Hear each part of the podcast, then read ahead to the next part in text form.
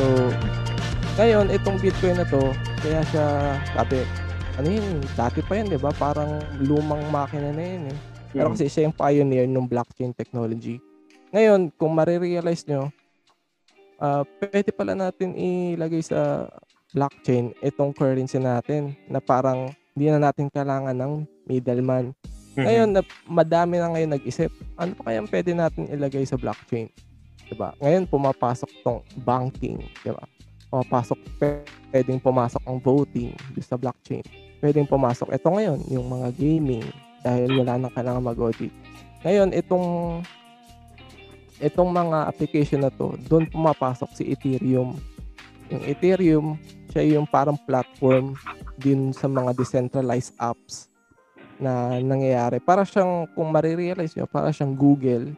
Mhm. Tapos madami pa siyang mga branches, which is yung kaya YouTube, tapos may Gmail, which is pwede kang gumawa mismo ng mga programs dun sa Ethereum blockchain.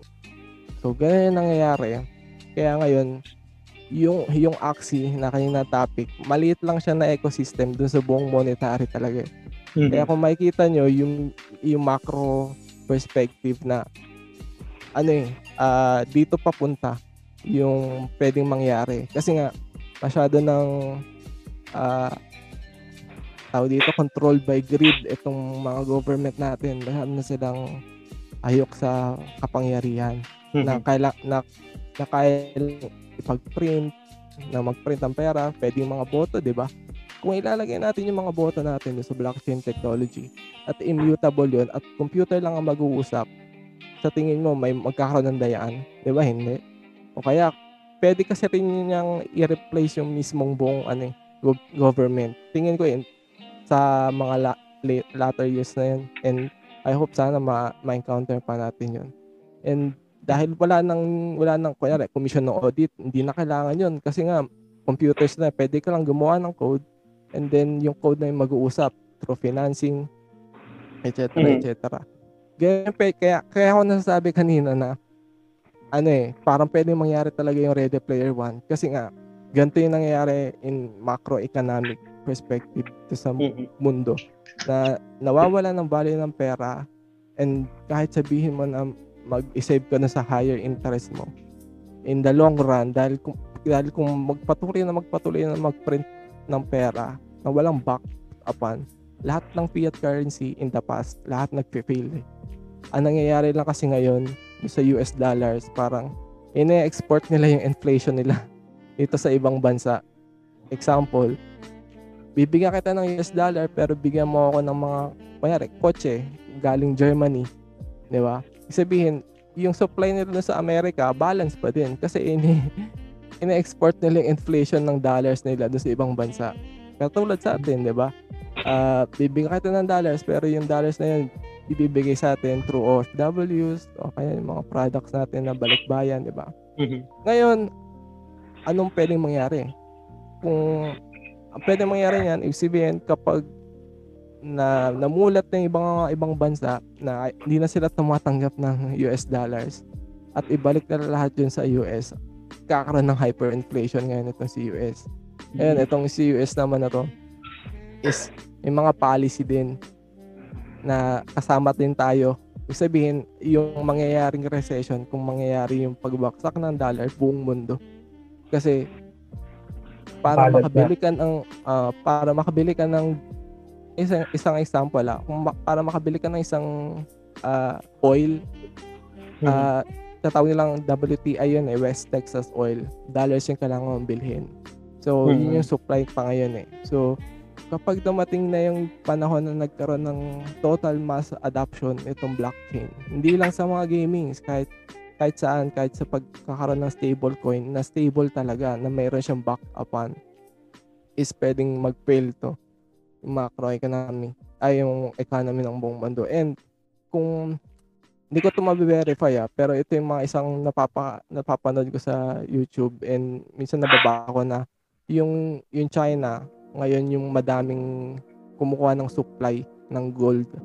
And in the in the history pa, kung sino yung may gold pa ng mga panahon na yun, is sila yung nagiging ano, nagra-rise. Kasi nga, ngayon, kung familiar din kayo sa crackdown dun sa China, 'di ba? Nagmimina sila na nagmimina ng Bitcoin for para saan, 'di ba? So, yun, may mga assets na ganun. And yung blockchain, nag- nagsisimula pa lang siya ngayon. Mhm. And itong Axie na to, itong uh, Axie game na to, para lang siyang ano, Yahoo, Yahoo nung, nung Oo. webpage natin. Madami Oo. pang dadating dyan, panigurado. And Oo. mangyayari niyan is it's either mag-adapt tayo ngayon, ngayon pa lang, or ah, pagdating na ng mga panahon na late na. So, Mhm. it pays to know na ganito yung nangyayari in the in economic monetary system na wala talaga tayong backupan and pwedeng mangyari talaga yung pagtaas pa ng inflation. Kaya maglagay kung may spare naman kayo, pwede kayo maglagay ng mga investment doon sa mga mga finite na supply. Pwede naman kayo mag-invest sa gold, di ba? Mhm. So, yun. Kasi, ano eh, parang hindi lang trillions yung printing ng ano eh, ng, as, as in sobrang exponential na ngayon. Dahil, ang nangyari kasi nun, di ba nung nag-recession dun, yung nag-recession dun sa nung 2008, wala ng pera. Ang ginawa ng US is nag-print pa sila ng madaming pera para ibalik dun sa mga banks. Which in the first place, eh yung banks yung mga nagpabaksak ng economy, di ba? So ngayon, Mm. print lang sila ng print ng pera and parang tinatawag nila tong ano eh, quantitative easing. Katulad ngayon, kaya itong COVID na to, di ba? Happy, Mhm. happy yung karamihan dahil may mga ayuda pero hindi nila nakikita yung macroeconomic na pwedeng mangyari dahil dahil nag-print ka na nag-print na pera, tingnan mo yung inflation natin ngayon, 4% na. So, kapag ito tumagal pang COVID na, na pan- pandemic na to and mag-print na mag-print ng pera, ah mahirap i-undo eh. Tingin ko. Mhm. And, Parang yung nangyari sa Ah. ano, sa ibang bansa. mm, Yung sa... Pero di ba, it's, hindi naman, I mean, may, di ba meron ng process bago ka makapag-print ng pera talaga. Alam ko, yung bawal mag-print na mag-print talaga ng pera eh. Actually, yun yung pwede. sinasabi nila. Oh, pero in, in practice, tingin ko iba na Hindi yan. nila ginagawa. Mm. Oo. Kasi ano eh, talagang parang Ponzi scheme din yung ano eh, yung sa Amerika. Kasi yung ginagawa nila, di ba may, may Federal Reserve sila. Mm. Tapos meron silang central bank. Mm. Itong yung government, nangihingi sila ng pondo sa central bank. Itong central bank, humihingi doon sa Federal Reserve. Ngayon, ede, itong central bank, ah, tawag dito, mm, nagpiprint sila, hindi, humihingi sila ng supply from Federal Reserve, pero may middleman eh, yung banks. Parang binebenta nila yung bond Mm. na kapag magbabayad itong government, eh diretso dito sa mga banks at hindi dito sa Federal Reserve kasi nabayaran ng Federal Reserve through central mga banks. Ganyan yung nangyayari. Medyo ano siya eh, medyo complicated pero ang nangyayari, Ponzi scheme siya. So ang nangyayari nun, dahil dahil nagbebenta yung government ng bonds, kailangan nilang ma, mabayaran yung mga nag nag-invest ng una. Ngayon, Mhm. para paano nila mababayaran yung yung nagbent nag nagbayad ng una? Kailangan nila mag-print ulit. And then kailangan nila ulit mag-print ulit. Kailangan nila mag-print ulit. Ganyan ang nangyayari sa mismong ano ng US. So, chinek ko naman sa Philippines, hindi naman kasi ah, tawag dito. Pagmamayari ng bansa ata natin yung BSP. Kasi sa kanila parang private company yung Federal Reserve. So, may mga motives. So, ayun. Okay. So, yun. Hmm. Mal- yung sa taxi, medyo napalayo eh. No? Pero, Mhm. ganyan yung mismong concept talaga nung kaya mag, nagtaka din ako eh. Kasi, ba't ba talagang ganito kalakas tong block, nung Bitcoin na to, yung blockchain? Yung pala hindi ko nag-guess kung ano talaga yung nangyayari. So, ngayon, Mhm. kung kung na-relay ko naman ng maayos sa inyo, parang ganun. Ganun talaga yung nag-click sa akin lahat. Lahat ng mga billionaires, hindi, hindi na siya speculative ngayon eh. Kasi nakikita nila yung nangyayari talaga na printing ng pera at wala talagang ano, walang katapusan yun. Kaya yun. Kaya warning. Disclaimer Mhm. para sa atin lahat. May question ako, Pog. Paano Sige po. nagkakaroon ng panibagong cryptocurrency? Pwede Okay. kang gumo... Hindi. Kasi ni cryptocurrency, Bitcoin yun. Pero pwede kang gumawa ng ng panibago, ibang code naman. Pwede kang gumawa kunyari sa Ethereum. Tapos yung yung yung coin ay yung currency na yon pwedeng gamitin siya sa mismong ecosystem nung ano yung mismong platform. Pwede kang gumawa eh as in pero kunyari may code ka lang na ilalagay na kunyari ito yung total max supply mo tapos ito yung mm, magigain mo kapag nag-mine ka. Medyo ano siya eh. Pero pwede kang gumawa madali madali siyang gumawa pero syempre on, depende pa rin yun sa mga magi invest sa makikita nilang masosolve ng problem ng coin mo. Di ba? Ganun. Mas naisip ko kasi parang, di ba, parang kang gumagawa ng bagong, ano, di ba, system of payment. Oo. So, ang ang mga taong gagamit lang nun is yung mga taong tatangkilik. Sila Mm. lang din yung makikinabang. Mm. Mm. So, sila lang din yung mag-determine ng value. Tama ba? Oh, yung mga mag invest Pero kasi, ang problem kasi kasi ngayon, wala kasing ibang pwedeng pag-investan. Ganun. Sa gold kasi, yung physical gold, ang problem kasi sa gold is yung, sinasabi nila, pwedeng i-divide, pero in in a modern world, mahirap mag-deal ng gold, di ba? Yung parang ano lang. So ngayon, doon sila gum, gina, doon nila nilagay yung concept ng finite which is yung sa Bitcoin dahil nga din, dahil din dun sa blockchain technology na pwede nating magamit yung mismong technology na immutable na ledger na nilagay lang nila sa ibang aspect which is pwede natin gamitin nga sa social mismong buhay natin. Mhm. So ayun. Kaya makikita mo naman din eh. Kasi kung madami nag invest na sa Bitcoin, ibig sabihin madami nang tumatangkilik. And ano na eh. Yun na yun. Mhm. Pero meron akong ano, eh. meron din ako napa, napainggan na basa regarding that na actually Bitcoin started because of drugs. Drug cartel. They need Hindi. to, ano, Ah, totoo ba yan? Or ano lang yan? Theory, ano lang yan? Ah, sa akin kasi, nung una din, ganyan din eh. Parang red flag, diba? Mhm. Sa, pero before kasi nan, nag-start talaga ka kasing Bitcoin kay Satoshi Nakamoto. Si Satoshi Nakamoto, anonymous siya na programmer lang. Pero ang main goal nga niya is dahil naga, parang parang ano na eh, na bad trip na siya sa sistema ng banking system sa Amerika. So, ni-remove niya yun. Ang sa akin doon sa mga drugs na yan, parang ano eh, kahit saan naman pwede mo siyang gamitin. Diba? Mm. kung meron kang pera na ano, kung may kung, pwedeng GCash through GCash, pwede mo yun yung gamitin mo, 'di ba? Pero ang maganda kasi nga dun sa, sa blockchain technology, pwede mong i malalaman yung address, yung mismong wallet address mo. Matatrack ka din man. So, Mhm. yung mga bumili na yun, makikita kung sino yung nag-purchase. Kasi nga ledger siya eh. Sabihin decentralized. Lahat makakakita nung transaction. Walang walang hidden fees. Wala, walang tago sa tago sa dilim. So, lahat yung makikita natin yun sa network. So, may transparency nga eh. Yun nga yung, Mhm. yung point ng blockchain. Na makikita mo kung anong binili nun. So, may mga mga sinasabi nila yung mga nakawan ng ano yung mga bitcoin di ba? Yung mga nahack ang may report dun sa US na, na na-retrieve nila yung bitcoin na nawala dahil nakita nila yung address. So Mhm. kahit saan naman yun eh. Kung kaya may gold ka di ba? O nanakaw yung gold mo paano mo mababalik di ba? Hindi na. No.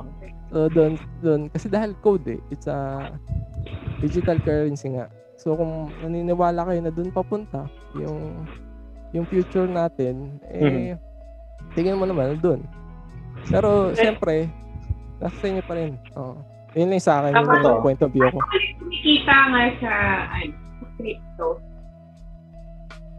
Trading din nata yun eh. Pet- madami madaming part. Kasi yun nga una investing lang. Bibili ka Mhm. ngayon which is tas mag-appreciate yun. Kasi ang kaya Ah, okay. kaya sinasabi kasi nila na hindi pa hindi pa ganun ka booming yung hindi pa hindi pa booming yung ano Bitcoin kasi nga madami pang law dun sa US na parang hindi sila pinapayagang mag-invest. Parang ang dami pa nilang kailangang gawin sa Bitcoin. Yun nga, ang, ang tanong ko rin, who regulates Bitcoin? Kasi anonymous yung mga ano yan, developer niya, alam ko eh. Walang nakiklaim talaga.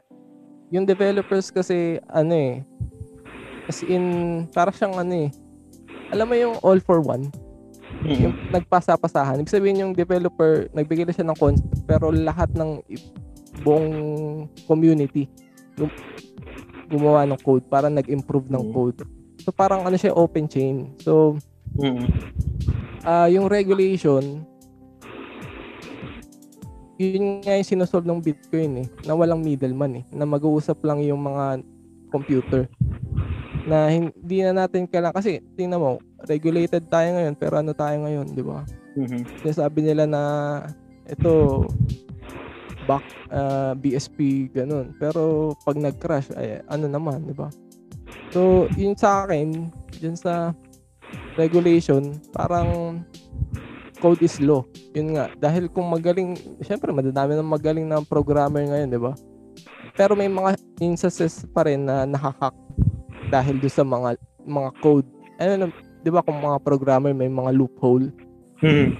yun, doon doon ngayon lang siya nakahack. Pero kung masasabi mo na na hindi siya hindi siya tawag dito, hindi siya safe. Ang may problema doon is yung code, hindi yung mismong chain. Kasi kung hindi nila pinrogram yung mismong blockchain na ganun, eh hindi mangyayari yun. Parang na, pro, parang ang problema yung lang yung tawag dito, parang hindi yung technology yung may problema, yung code yung may, may loophole kaya napasok yung ano. So it's a matter of peer reviewing ganun, review review ng code. Kaya yun yung medyo ano ngayon eh, patok, 'di ba mga software uh, Ethereum, Solidity language, Python kasi yun yung ginagamit ngayon. CK, Kenneth, wala. Natutulog ka na ata, Pog. ano ang masabi mo? Nandito pa ako, nakikinig ako kay Aldrin. Humiga lang ako. Napakabata Ah, nag-open, kwento. nag-o- nag-open ako ng ano, ng um, phone para makiga habang ano.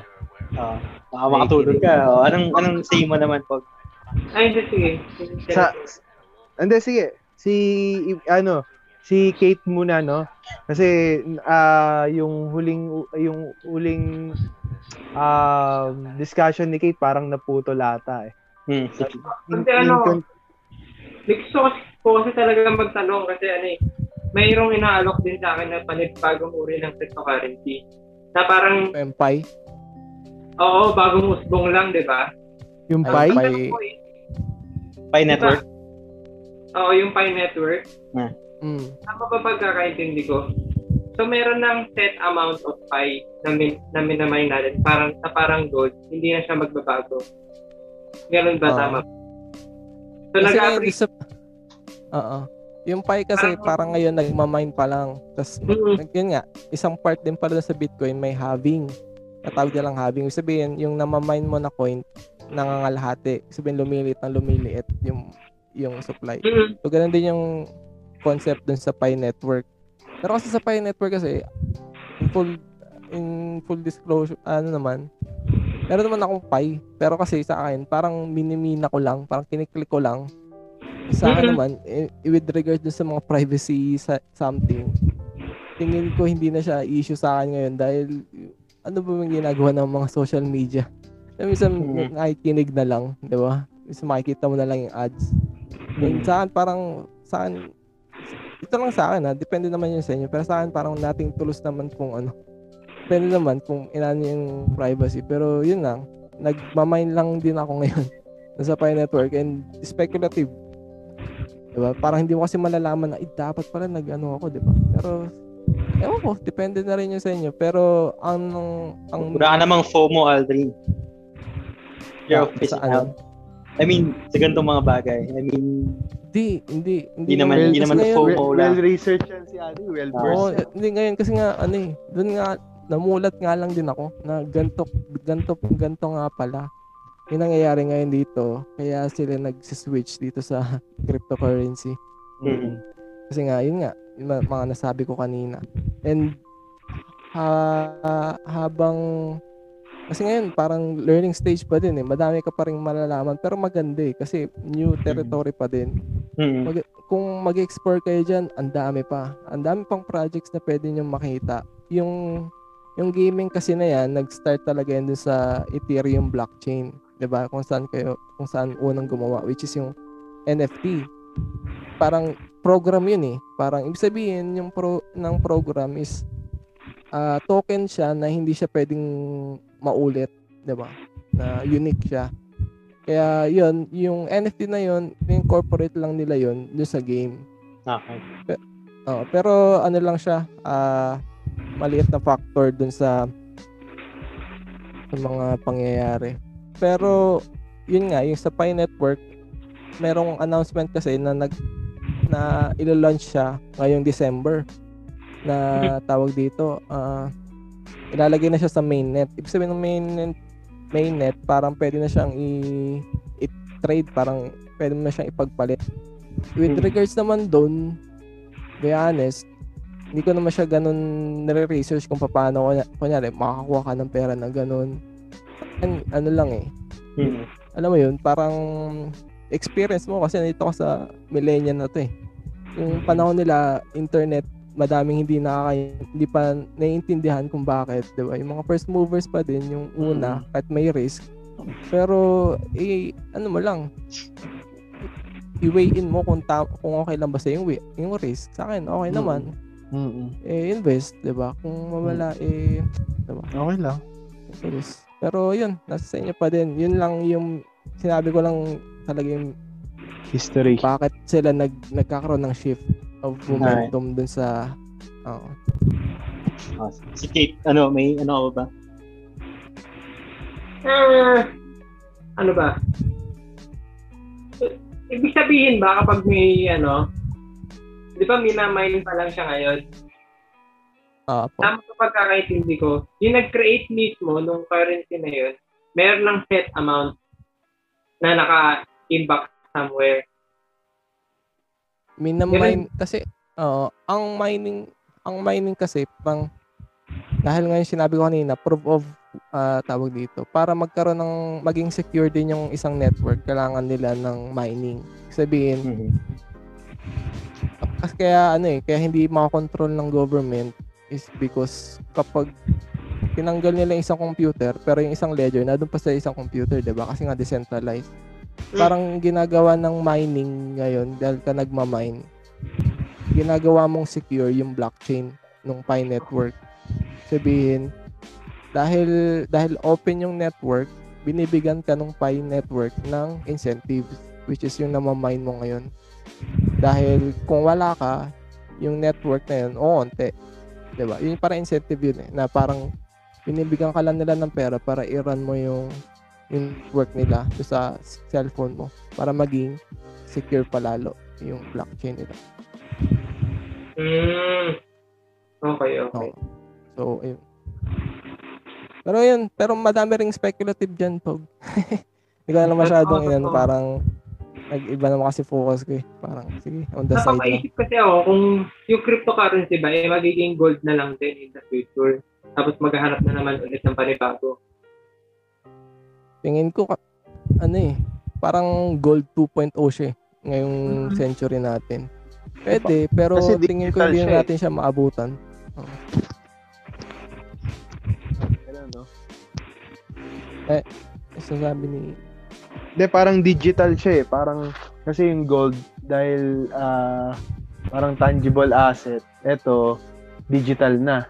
Mm. So, Mm. katulad ngayon, di ba, pandemic, walang labasan. So, paano ka makapag-exchange ng goods? So, by the use of digital, ano, digital money.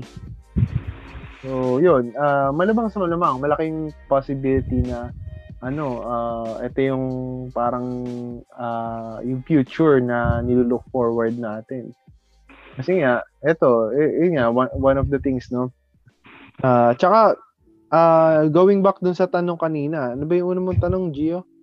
Regarding dun sa, Um, ano? dito, ah yung ano kasi, 'di ba, parang yung mga nauuna, sila lang talaga nagbe-benefit Ayun, oo. dito sa ano. Oh, parang ano nga yun, katulad nung ano, nung Zoom, 'di ba? Mm-mm. So si Zoom, it was established way back before eh. Mm-mm. Pero hindi pa na-anticipate yung ano, yung ah parang effect niya Mm-mm. up until ano, na-lockdown lahat. Tapos napasa din, ano, ano yung best platform na pwedeng ah, gamitin. So, yun. Nag-boom si Zoom. Mm-mm.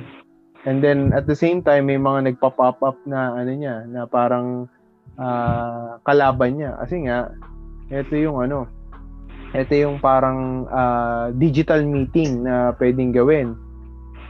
Ay, ah, kahit na nasa bahay or somewhere else.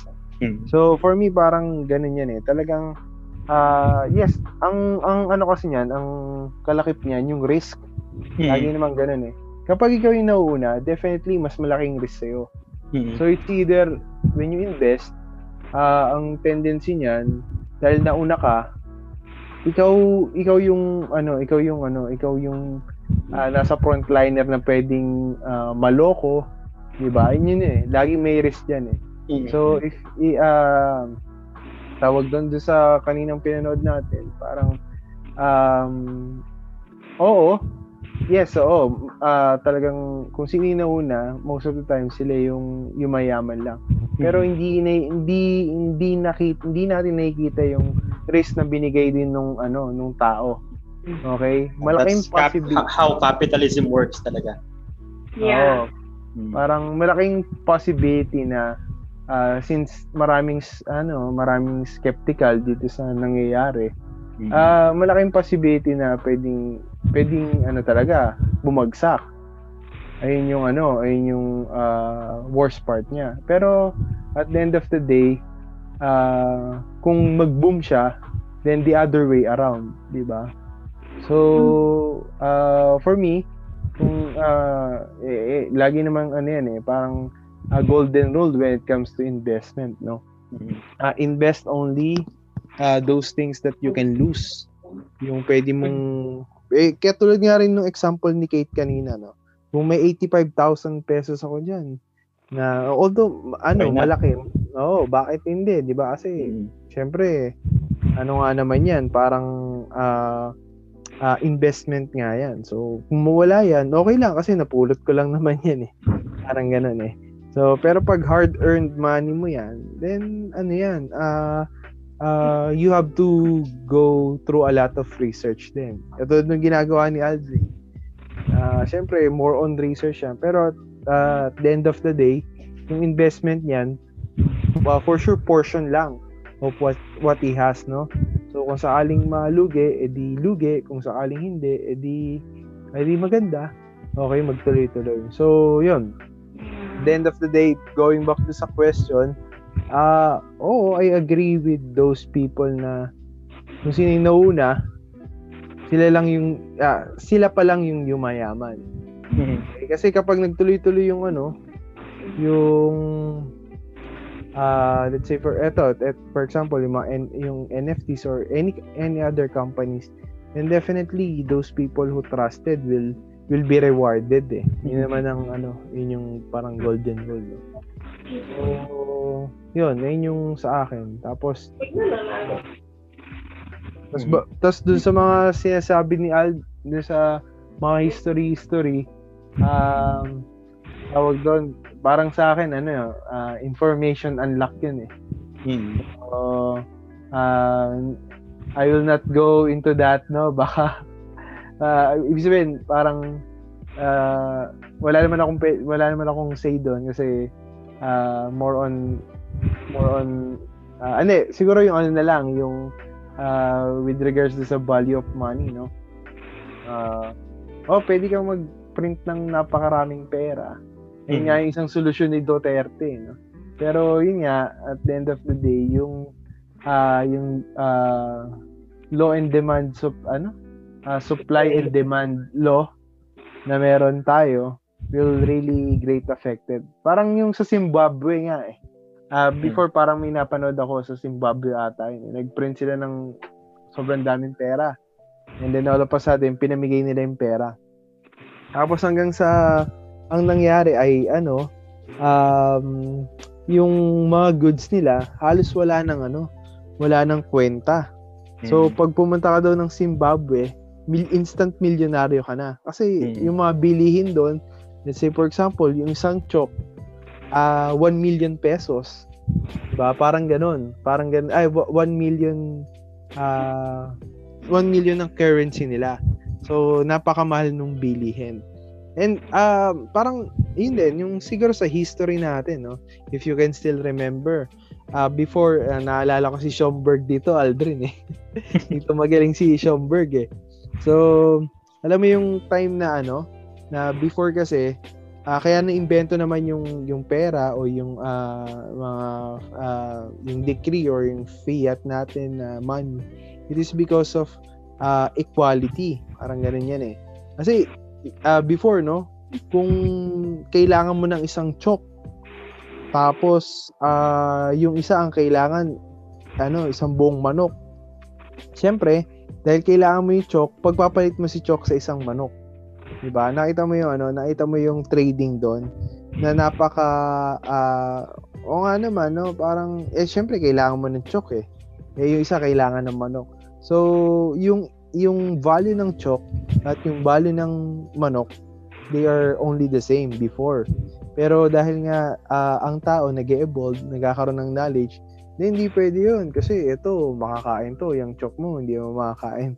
Parang ganun. So, kung ano yung mas, mas ano, mas ah, kailangan ng tao, yun yung nagkakaroon ng mas malaking value. So, uh, for me, no, parang, ayun nga, nag evolve naman, nag parang, uh, ayun yung nangyayari.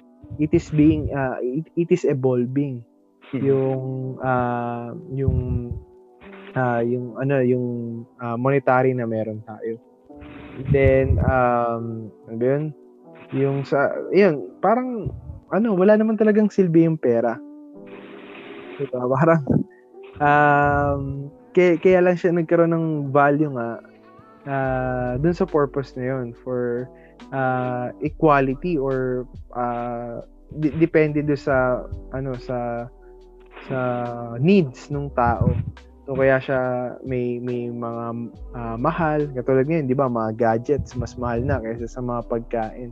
Kasi nga yung ah, yung yung needs niya or yung ano niya, yung paggamit niya is ah, napaka ano ba to? Napaka reliable lalo na ngayon sa sitwasyon natin. So yun, ah, for me, yun lang yung mga gusto kong sabihin, no? Um, Yun pa lang yan, ha? Ha? Eh, yun, yun pa lang. Oo, y- yun pa lang yun. Kumbaga, from ano, do sa little knowledge na natutunan ko do sa sinabi ni Aldrin and uh, Mm. uh, tsaka yung insights ko rin regarding dun sa ano, sa napag-uusapan natin. At least, di ba, ano, Ah. uh, very informative. So, Yeah. yun. So, si, si Yvonne ba? May, may ano ka ba? May... Ano? Ako po, gano, um, ang gaganda ng thoughts niyo.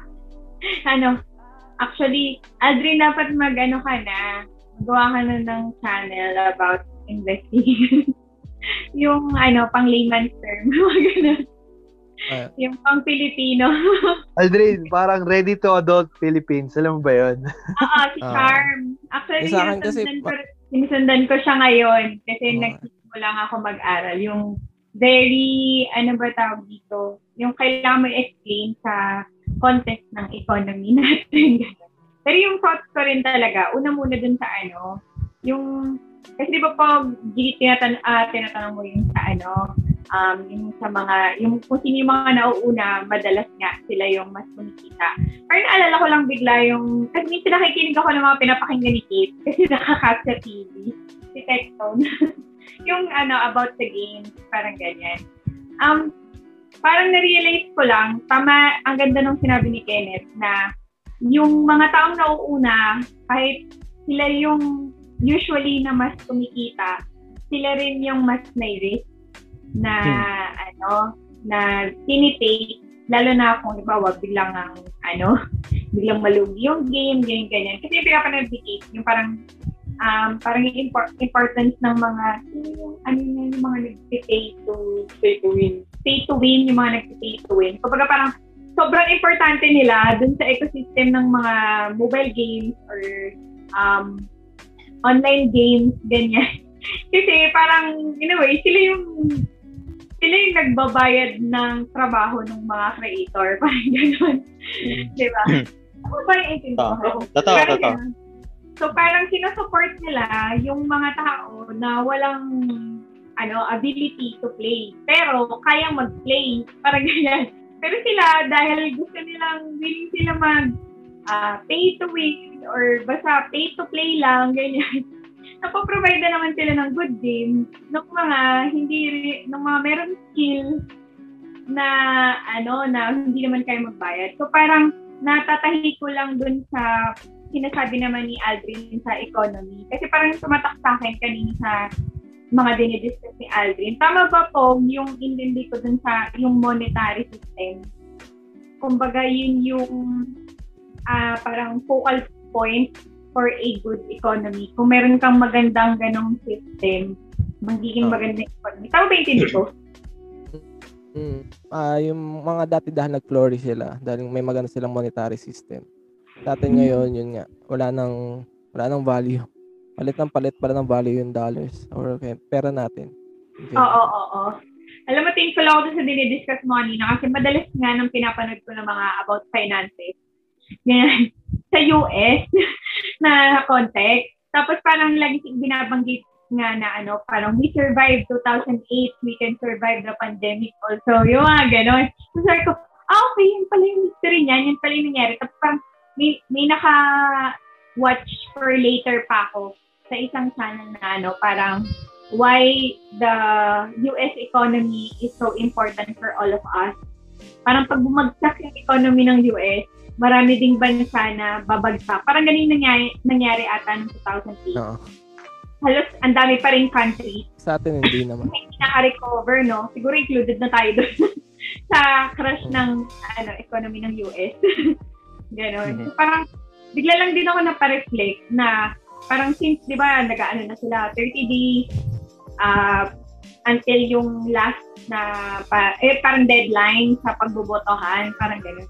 Sabi ko, grabe no, sobra tayong hindi educated pagdating sa, ano, um, importance ng economy. Ganyan. like yung, like, ah, for example, ah, ngayon kasi naaaral natin eh, kasi kung mag-interesado tayo. Pero parang, paano yung mga normal na public school students na hindi nabibigyan ng importansya yung ganitong lesson? Kaya ano, parang no wonder the way we vote people sa lalo na sa highest position like presidential position is by feeling, hindi by knowledge. Parang gano'n.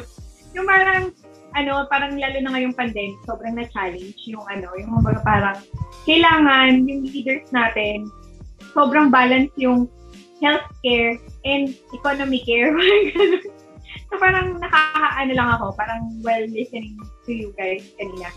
Parang although interesting yung investing and yun nga yung mga cryptocurrency, ganyan, ganyan, para sa mga private individual. Parang I wonder how uh, these things is going ano parang something na parang ma-educate yung ano parang madlang people yung mga ordinary people how would it would affect our uh, Philippine economy in the parang full ano parang sense parang ganon na parang I look forward na yung generation natin, yung mga susunod na generation, maging ano, parang informed about this na baka maabutan pa natin.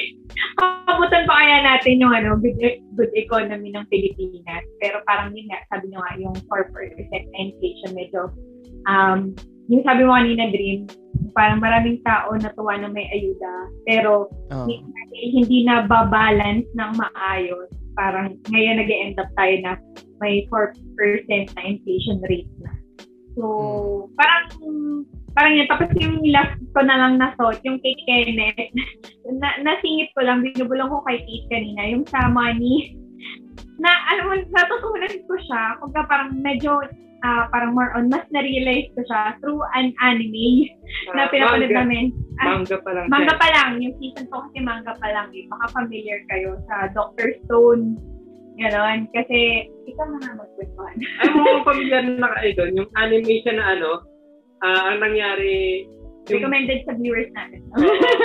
yung buong mundo nag-freeze ng 5,000 years ba? Hindi, 3,700.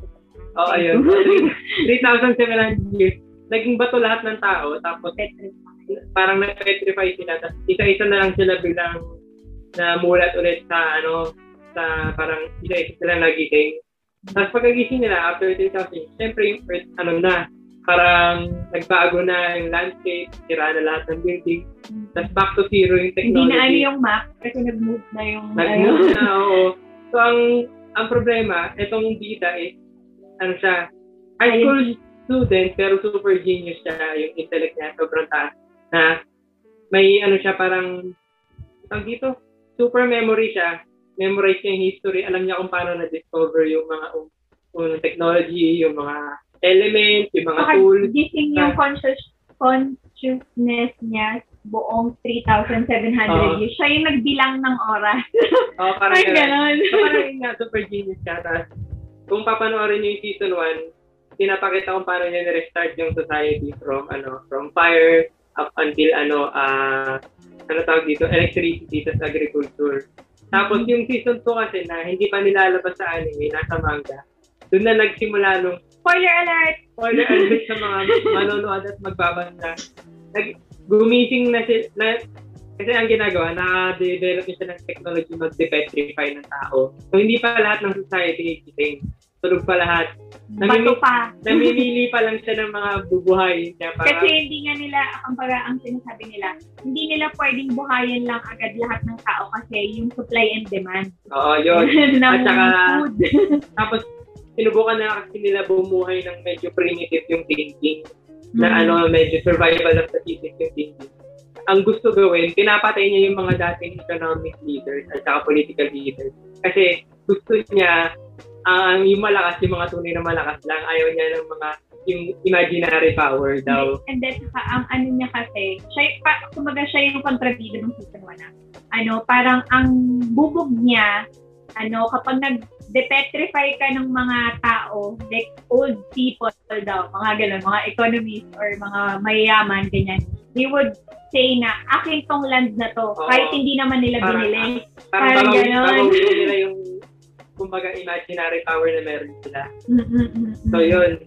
Ay, ang nakakatawa nga kasi ngayon second season na ah first time nila na gumising ng isang anak ng CEO o anak ng isang ano para Kasi kailangan nila mag-travel across the world. so, So, kailangan, kailangan nilang nilang mag, kailangan nilang gumising ng isang ah, parang anak ng ano ng boating company, shipping company.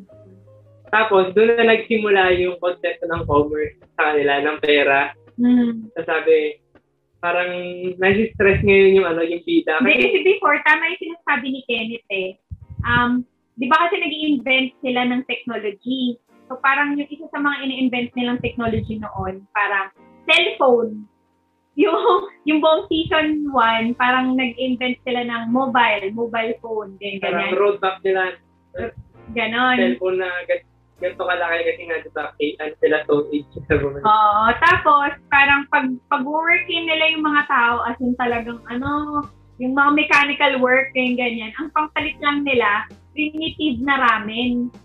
So, nung nagising na yung lalaki na, ang tawag niya kasi sa kanya, greediest man alive at that time, sa ano nila, timeline nila, parang hindi nga pantay. Yun na yung sinasabi ni Kenneth, na parang yung amount of work na bibigay nila, pagkain lang yung ibibigay. So parang, kaya siya nag-build ng, ano na, parang nag-print siya ng sarili niyang papel na may mukha niya tapos yun yung ginawa niyang currency. currency para umandar yung economy nila. So parang yung scientist na bida, hinayaan niya lang kasi nga, ang focus niya lang naman is science oh, talaga, at saka, technology, ano, ganon. pag-usad ng mundo.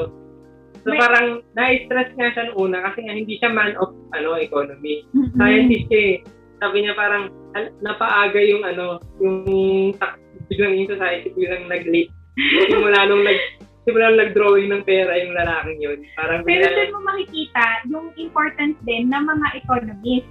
mm, Kasi yung mga tao na nagkaroon na ng currency, na parang nagkaroon sila ng confidence na magbenta. Nasukat yung value ng ano nila, ng trabaho nila. Parang ganyan. Oo, yung isang parang like nakagising sila ng manga artist. So yung mga drawing niya, binibenta niya na yung mga gusto ng entertainment, lalo na dun sa mga yung binuhay lang.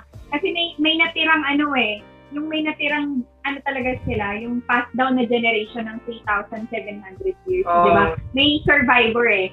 So parang, anyways, tapos meron din naman na yung tinatahi niyang damit, hindi niya na pinapamigay, binibenta niya na din. Pero ang trick nila, dahil nga greedy yung guy na gumawa ng pera, kung ano yung trip niya, like fancy na damit, bibentahan din nila. So parang umikot lang yung economy. Parang gano'n. So parang kanina, parang ano din, nung nagsasabi si Kenneth about dun sa ano, pagwing sa manok at sa chok, parang dun mo rin makikita na kailangan talaga may mga taong nag-aaral about economy, about investing. Kasi kung hindi, nangyayari yung mga binabanggit nyo, like sa Zimbabwe, nag-print lang na nag-print ng pera, mga, na hindi na informed decision, hindi na nag-work yung economy.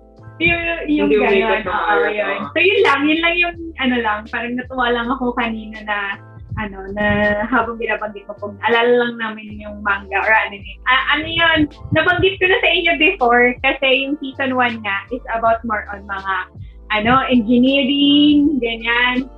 Kaya sabi ko, panoorin nyo. Pero yung season 2 pala, mababanggit natin ulit, economy naman. So yun lang, yun lang po. Okay. Ah, yun. Okay, salamat sa ating mga inputs. Ah, so yun nga. So mabalik tayo dito sa sa Axie Axie. So ang ang ano ko kasi dito, meron kasing ethical dilemma na na pinupoint rin si si attorney. Like, Mm. oo nga, 'di ba? Kung sino nga generally kung sino naman naman talagang ah, mauna, uh, more often than not, sila yung nakikinabang talaga. 'Di ba? So, ang ang nangyayari kasi ginagawa ng mga top or mga managers na yan, they nagre-recruit sila ng mga nagkaano sila ng mga tao para yung mga tao na yon ay mag-invest sila ng ng pera, 'di ba? So, yun nga, they have the, the, the- there's a ten- tendency na ma- manipulate ng mga top players yung yung economy ng game. Mm. So, in return, na-exploit nila yung mga bagong bagong pasok lang. That's why he's saying this is a this is a sign of Ponzi. May may Ponzi, may Ponzi ano to na kasi ganoon ang Ponzi eh. I mean, kapag ano, ah, yung mga nauna, sila talaga nakikinabang and what they do is they uh, pinapakalat nila para yung mga tao ah, maniwala, magganyan, mag, magsasabi na mag-invest ka dito kasi kikita ka. And kapag nag-invest sila, may tendency na hindi naman hindi na mabalik yung pera sa kanila kasi nga mapupunta to sa mga sa top uh, players, 'di ba? So that's uh, that's yung ano, yun, yun yung ano, uh, dilemma. Oo nga, totoo nga na uh, those people who have risk, uh, sila yung mga, eh, kung sino yung mga nauna talaga, they have they have the risk uh, talaga, pero iba naman kasi yung sa business din. Ito kasi hindi ko nakikita na business to eh. Pag, kunwari, yung, yung point, Oh. Oh. Kanina kasi binabanggit niya yung ano, SEC, ganyan, CSC. Yeah, yeah, sec, I oh. wonder lang pagdating sa ano, legality.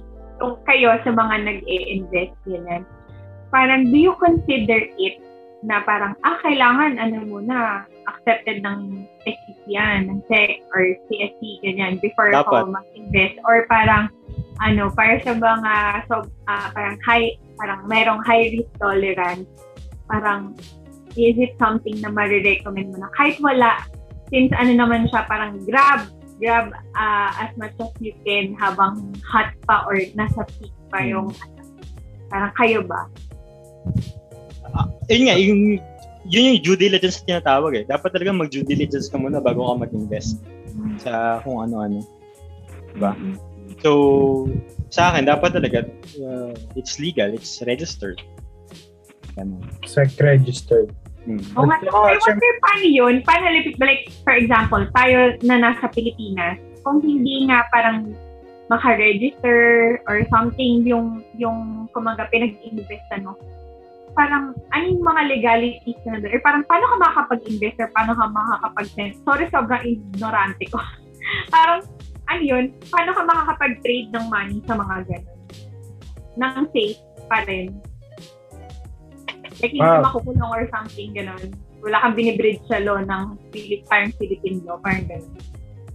Aware ba kayo sa ganun? Ano ba yung, ano, ano ulit yung tanong? Sorry. Di ba pag sabi niya, like yung kanina, ano yung product? Yung Aki? Tama ba? Hmm. Hmm. Yan yung ganun. Like parang mag-indulge ka doon or mag-invest ka doon. Ganyan. Pero hindi siya registered nga nung, sa mga government agencies natin sa Philippines. Parang, Ah, pa- paano siya, paano siya hindi nagiging parang nakakatakot? Hindi parang, like investing lang, ganun. kasi parang ano yan eh. Siyempre, pagka nagkakaroon ng tax yung isang, ano, isang business or isang ah, product, so, sa ano, sa economy ng bansa, ah, yun. Kasi nga, uh, umaano rin. Eh, pero, uh, let's say for example, uh, ang developer neto sa ibang bansa, tapos tinatangkilik ng sambayan ng Pilipinas. Okay? So, ang mangyayari dyan, yung bansang yon yun lang yung kikita dahil nga, Hmm. ah, Ah, ah, yun. Kaya, ano, pinupush din nila, ay isang factor, pinupush din nila na kahit pa paano magkaroon ng tax kasi nga, kumikita naman dyan para, dahil tinangkilik na nga ng sambayan ng Pilipino, no? Ah, yun yung isang, ano, yun yung isang um, advantage niya uh, for for us sa mga Pilipino. Kaya yung iba no, uh, pinupush na kahit pa paano magkaroon ng tax and uh, legalities or hanggang hanggang saan lang ba yung pwedeng uh, lagyan ng tax. Okay, so let's say for example, hindi ka naman totally kumikita dyan. Or si manager ba magkaka-tax. O so, si scholar, no? So, basta ang importante, uh, ano yun eh, parang di ba from from the Bible um give Caesar what is for Caesar. Give mm, give God what is for God. Alam niyo yung parang ano yung magbabayad sila ng ng pera. Hmm. si Jesus so inuwala ni Jesus dun sa ano sa isda okay. So parang tanong niya sino ba yung nasa mukhang yan? Ang Mm. sabi ng disciple ah, si Caesar. O di bigay mo yung para kay Caesar. So yun din yung ano ah, connection do sa tax no? Ah, okay. parang ano yun eh, parang ah, for us as a worker, parang eh, yun nga, yung uh, isa mga kumikita, parang ano yun eh, parang ah, responsibility natin to Mm, give them. Pero syempre, ah yung iba kasi nadidismaya sa tax na ibinabayad dahil it is not Mm. being used properly. Okay? eh, So, kaya- nalaman na tinatax yung investment Oh, sa, sa mga trade. Oo, may mga tax yun. Ah, kada trade mo, kada earnings mo, meron kang ah, parang ano yun eh, ah, 20, parang 20% ata yung earnings eh. Tama ba, Hmm. Drink? Parang gano'n, no? Oo. Kasi may 8, may 8K rule yan eh. So, doon mo maximize yung ano, yung, kunyari, mas mababa sa ganito yung, yung ano, yung tax na ano mo. Hindi mas kukunin nila yung ano, yung fixed amount. So, kaya merong 8K rule na tinatawag para mas ma-maximize mo yung ah, tax na ibinabayad mo. Oo. So, yun, yun yung ano, yun yung parang yung legalities or bakit ba kailangan bakit ba kailangan tax na. So, Okay, okay, okay. ng economy. Okay, okay po. Thank you, thank you. Yun lang naman yung tanong ko. Medyo nag Oo. Yun. So, akin, ayan si Alvin. Sige, go. yung sa akin dyan sa yung with regards sa taxes, ang ang napipicture out ko kasi dyan, yung Axie kasi is a game talaga. Parang Mhm.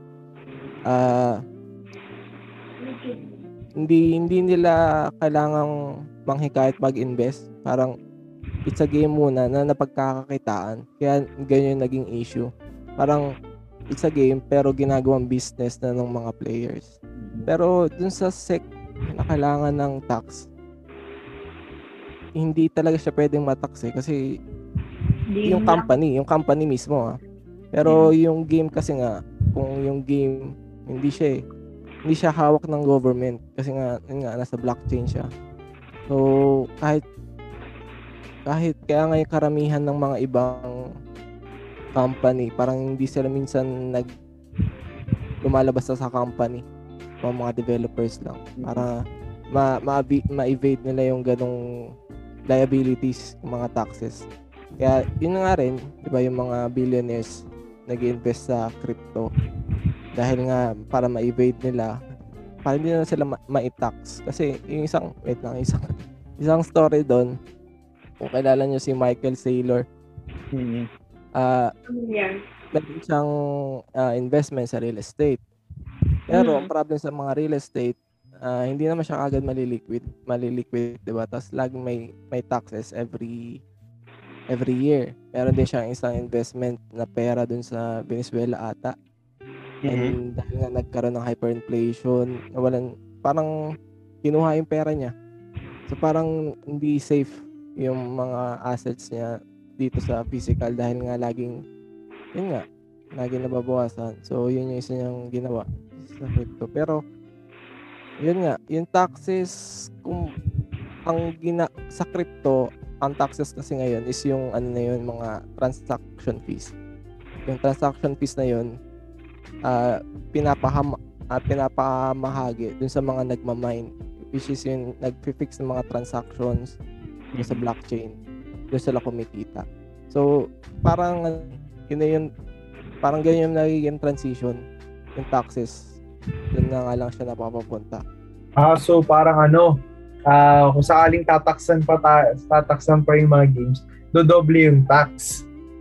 oo Kasi may mga ano, may mga Gas fees na, transaction fees. Pero saan mapupunta ang tax? Doon sa developer. Saan nakatira Tama sa ba, developer? yung yung tax kapag sa atin I mean- pagtataksan yung tax na yun tataksan yung company pero sa atin mo sa mismong sec mapupunta yun parang Hmm. fund ng sec yun Yun nga, Ah, that's why they, di ba, that's why they need to register sa SEC. Yung company, tingin ko hindi. Kasi, ano siya eh, game, game yung, game na ano nila, hindi sila pumapasok mi- mismo dun sa ano eh. Di ba parang ano, parang Dota. Di ba? Hmm. Di naman pu- nagbabayad yung ano eh, yung Steam ng taxes dito eh. Di ba? Parang, ganyan yung ano eh, ganyan yung sistema eh. Hindi mo naman kailangan magbayad kasi game yung inaano mo eh. Hindi naman talaga business eh. Parang ginagawa na lang Yun nga, the may- thing is, people are are putting money into this compared sa Dota. Ang Dota kasi Oo. parang libre lang siya eh, di ba? Parang pwede mo siyang crack ganun. Tapos may mapag-Dota ka na. Ah, pero eto nga, they- people put money into this. Or, ah, Oo. parang in, in, Ito yung thinking na sinukuha parang ni attorney, Pog. Oo. Kasi parang people put money into this. Eh, ibig sabihin, parang in a way, they're, they, they're, they are trading. So, why is it not, Ah, why is it not um, registered? Tama ba na ano, hindi ka pwede maglaro hanggat hindi ka naglalagay ng pera muna? Or pwede ka maglaro for I free? think so. I Hindi, think kasi may, Oo, may, ngayon. may product, Yung Axie kasi, may product ang kailangan mo ng ano, parang part of their guidelines yun eh. So, pwede mo ma-download yung game, ma-explore, makita yung ano, yung content niya. Pero before you uh, pero di ka start, kikita. Oo, di ka kikita. ka- bago ka mag ma- bi- bago ka makapagsimula, yun nga, you have to uh, buy a product Hmm. in a way na ayun yung parang investment nga, ayun yung term. Parang Ah. ayun yung Parang Beyblade, bibili, bibili ka muna bago makapaglaban. Oo. Oo. Parang parang ano yun eh, ano yung panlalaban mo kung wala kang ano, kung wala kang product na ganito. So, yun. Tapos parang ano yun eh, um, yung nangingitlog. So, dahil bumili ka ng isang manok, all of a sudden, syempre, papaitlogin mo. Tapos yung itlog na yun, ayun yung tinatawag na farming. So, kaya, nagkaka, kaya nagkakaroon ng SLP. Mm. So, parang ganon. Oo. Yun, ayun yung ano niya. Ayun. So, ayun tayo. Um, moving forward dito sa puno ni attorney. I mean, do you agree that this game will e- so- soon end? Ako sa akin, to. sa akin, ano naman eh, uh, everything is possible. Pero doon sa sinabi niya na malaking tendency na mag-end. Oo, kasi nga, from all the games rin na, na, na laro ko, no? Oo, di ba? Dota nga, na, na ano na eh. Dota 1, di ba? oo. Na, na siya. Pero, ano, talagang, ah na-hype din na na-enjoy din ng tao. Kasi yun yung ano nun eh. Ay yung, ah yung balik nun eh, yung pleasure eh. Parang ganun eh. Ah, ang ang pinupunto naman ni, ni attorney Di ba yan? That's hypocrisy nga. Kasi people not do not go into this game just for pleasure. People go into this game because they want to earn. Di ba? Kung, si, tingin mo bro, kung, kung ang Axie ay wala namang play to earn feature, why people would go there? Eh, ganun naman lang naman yung mga ano, parang same lang, mas maganda pa nga yung lalaro natin na ano eh, na tawag dito, yung idol heroes natin eh. Di ba? Ang nagiging problema People- niya ba, Pog, is that, um, so ang promise nila is uh, play to earn. Pero meron ng mga tao na hindi na nag-earn. May May mga games, may mga may, games may, na. mga games. Oo. Ah, Hindi man nag-earn. So yun nga. Ba- Oh, Like, si ang point ni attorney is yun nga para maiwasan yung mga mascam, di ba? Mm, totoo. Um, Yun nga. Kasi, Para mabigyan ng warning. oo. Yun nga. Kasi nga parang meron sa nakikitang mga ano nga to.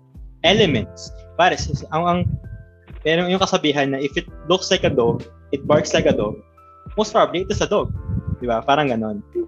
So parang si attorney, Kumaga may sintomas na ng ano, May mga flags, may mga may mga, ano kasi. So parang si attorney, um, ano siya, parang it it it, it works like a, a Ponzi scheme. And uh, parang it looks like a Ponzi scheme. May probably it is a Ponzi scheme. Parang ganon. So yun nga, if, if alam mo, this- nagigit ko na. Sorry ah, late ako mag-process.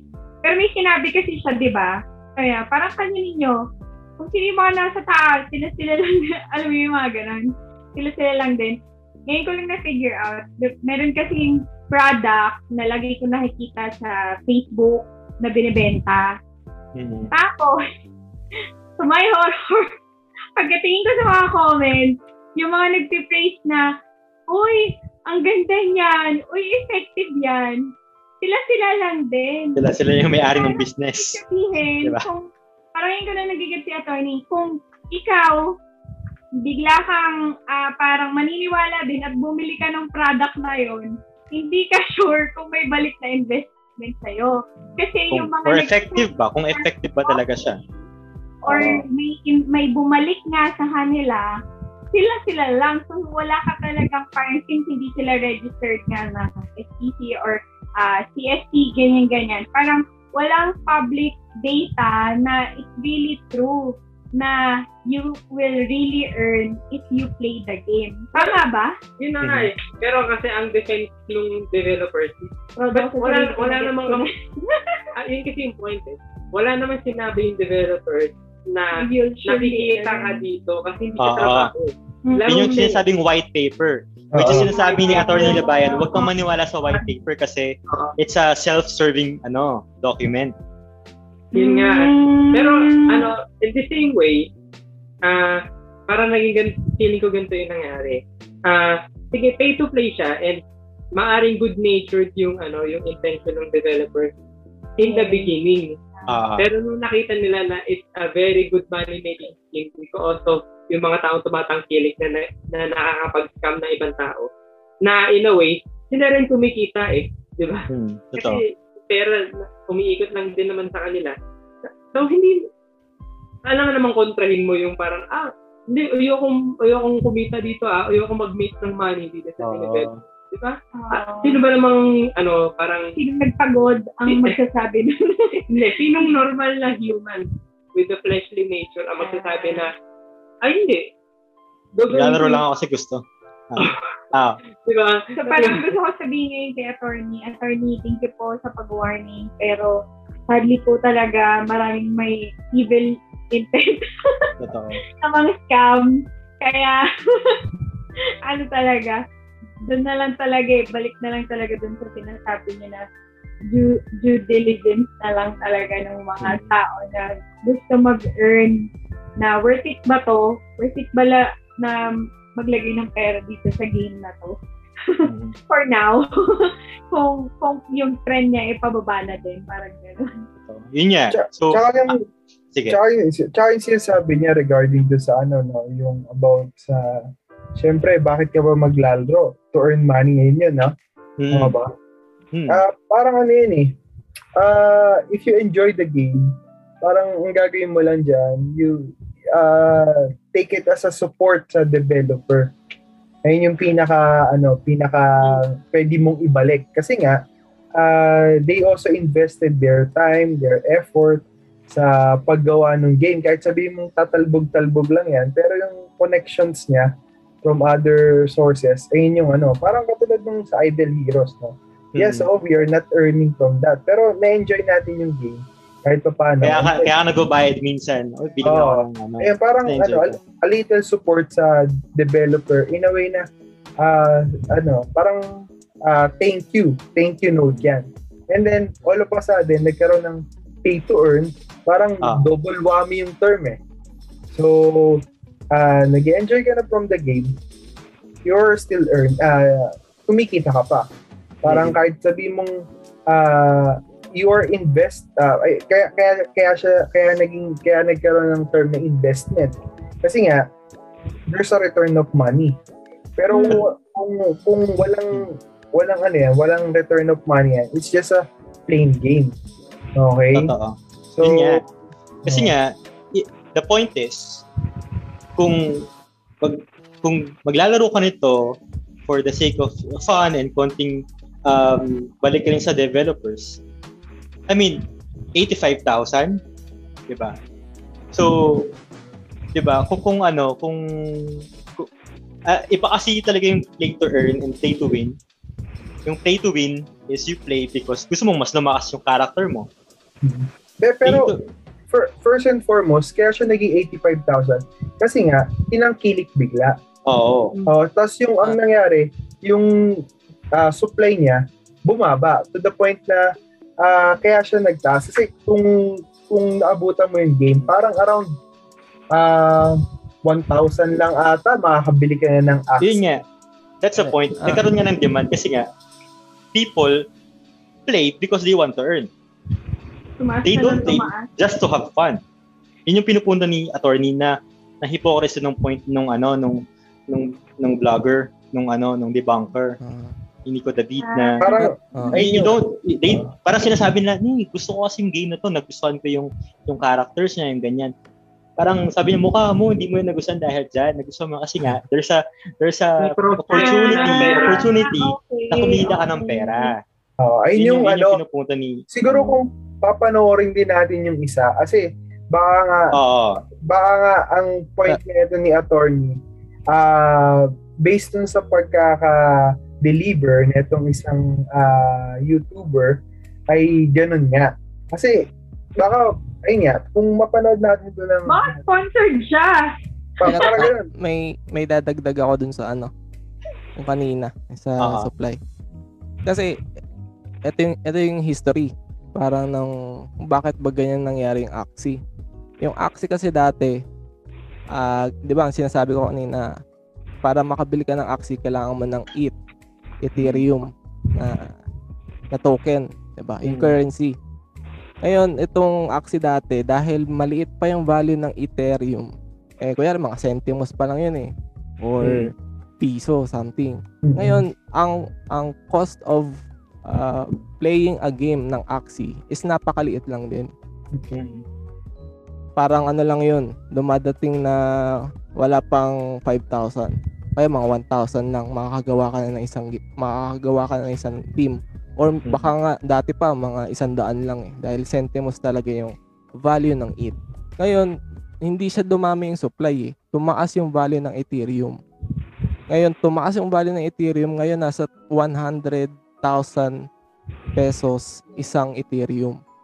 So Hmm. ngayon dahil tumaas yung value nun, tumaas din yung value ng mga Axie. Dahil umangat din yung value ng Axie, tumaas din yung value ng mga coins niya. Dahil doon pumutok yung mga SLP. Kasi ang ginawa, ang, ang tingin ko kasing mali nila yung ginawa dyan, gumawa sila ng isang, isa pang currency yung isang currency na yun, walang, ano, walang value. Wala siyang finite supply. Di ba yung sinasabi ko kanina? Mm. Dahil, dahil walang, ano, walang value at pwede mong kunin, hindi siya nauubos, ano lang talaga, kapag kapag nagkaroon ng demand, tumataas siya dahil nga sa breeding, di ba? Pero nga, dahil ano, may mga nag, ah, ginagawa yon as a work, eh, eh, kailangan nilang mag mag-dump ng supply na yon. So, Mag-print na lang ulit ng panibago. Oo, mag-print na ulit ng bagong SLP. Kaya ganyan nangyari. Kasi ang ginawa ka naman kasi nilang gan para ma-enjoy nila yung game, para hindi nila para para ma-weed out tingin ko yung mga players na pera lang yung hinahabol. Kasi ngayon, yung update ngayon parang binabaan nila yung SLP. So, ngayon, kaya ngayon umiiyak yung mga ibang ano na na-scam sila. Na, Pero yun na in, in, in the initial talaga kung yung tumakas lang kasi talaga tong ano Parang ah, it started with a good Ethereum. intention. Diba? Parang Oo. ganun. It started with a good And- intention na ano lang, na-exploit Mm. lang ng mga players. So ano talaga kung mag-invest ka ma- mabuting alamin mo yung underlying concept dun sa Mm. kung ba't, ba't ba ganito nakalaki kasi ngayon ako nag-explore ako ng ano yung mga NFTs Mm. As in, itong profile picture kong to, binili ko to eh, sa isang ecosystem. Pero in the blockchain, yung sabihin sa akin na yun dun sa buong, sa Mm. buong ecosystem na yun. So ito, ano rin to, new environment eh. Talagang wala pang definite value. Yung isang mga picture na yan, nagkakahalaga ng 200 million dollars. Tapos, ano, n- nabibenta nila ng mas malaki. So talagang ano eh, talagang wild wild west pa yan, isang NFT na sa art. So ngayon, kailangan mong alamin eh kung ba't, ba't ba nga ganito kalaki. So doon ko na realize na yung mga ibang ibang artwork na pala yun, meron kang perks sa community, tapos yung makakakuha ka ng ibang sustainable na token. May parang may balik eh. So doon pala makikita mo na kung saan ka pwedeng mag-invest ng mga NFT na artworks. So ayun, magandang kasi nga yun nga, yun naman yung kailangan natin maging ano, eh, responsible investor, hindi yung investor lang. So, kung nga. mag-invest ka, dapat talaga ah, alamin mo and alamin yung first principles ng ano. Ng, Kaya ah, ang naging problema uh, kasi nga, kaya nga parang isipin bakit mga Pilipino yung natatarget because most mostly is uh, wala talagang alam sa ano na na, na hype lang rin talaga sa ano Mhm. sa dito sa game na to, di ba? So, hindi talaga sila ng research ganyan ganyan. And uh, to be honest, may mga Pilipino na kapag nakita nila na may- may kumikita, eh, may join sila dyan. Andun na yung ano eh, andun na tayo, tayo sa parang, ah, alam mo yun, na, na madali tayo mas, uy, kita, kita ko dyan, sige, go, go tayo dyan. Di ba? Ang ina po, deep, deeply ingrained sa kultura ng Pilipino yung Oo. swerte. Saka ano yun eh. Ah, Ano sa karera, parang ganon. Oo. Parang, ang sarap kasi, pag alam mo yung parang, oh, one in a million chance, hindi, pero yung kakilala ko nanalo eh. Oh, Ah, yeah, ah, yeah, yeah, yeah. Diba? ah, eh. ah, parang what works for them would also Like work for me. Parang Yun, yun. yun, yun. Parang Oo. ganun. Parang ang concept niyan eh. Mhm. Baka kailangan lang ng isang tao, siguro yung naging struggle ni attorney dun sa isang ah, YouTuber. Minsan kasi kailangan lang ng isang magaling na tao na manggoyo ng ano eh, ng, ng parang scam, parang gano'n na, hindi nga yung kakilala ko nga eh. isang magaling na yun- magkwento. Oh, yan, yan yung laging ano, litanya ng mga ano, mga parang mga ano. Kasi nga, sabi ng kapatid ko, hindi, totoo yan kasi yung boss ng ano ko, may nakabili ng kotse. Malayo na. Diba? So, parang yun nga. Ang, actually, I mean, kumikita naman talaga sila. Uh, I mean, legit naman na kumikita sila. Yung nga lang, kapag nga uh, uh, yung mga bagong pasok, yun kasi yung mga, mga kawawa talaga, yung mga bagong pasok. Yun, dun, dun kaya siya nagiging Ponzi scheme. Kasi eventually, it, sabi nga ni, ni attorney, it will die down. Like any other games, it will die down. So, it will die down, um, tapos may value yung mga, ano, ano doon. So, eventually, kapag na, na, nawala na yung laro, so ano nang value ni Axie? Ano nang value ni SLP? Diba? Matatrade mo ba yan sa ibang laro? Or is it just within itself? It's just within it, its environment. Ay yung strong point niya ni attorney. So, parang ano yan eh. Siyempre, ah, pag hindi na natang kilig o kaya may mas Diba? bagong sumikat, malaking possibility na talagang ano. Wala na, oh, wala na value si Axie kasi si Axie is for Axie lang. Si SLP is for Axie lang rin.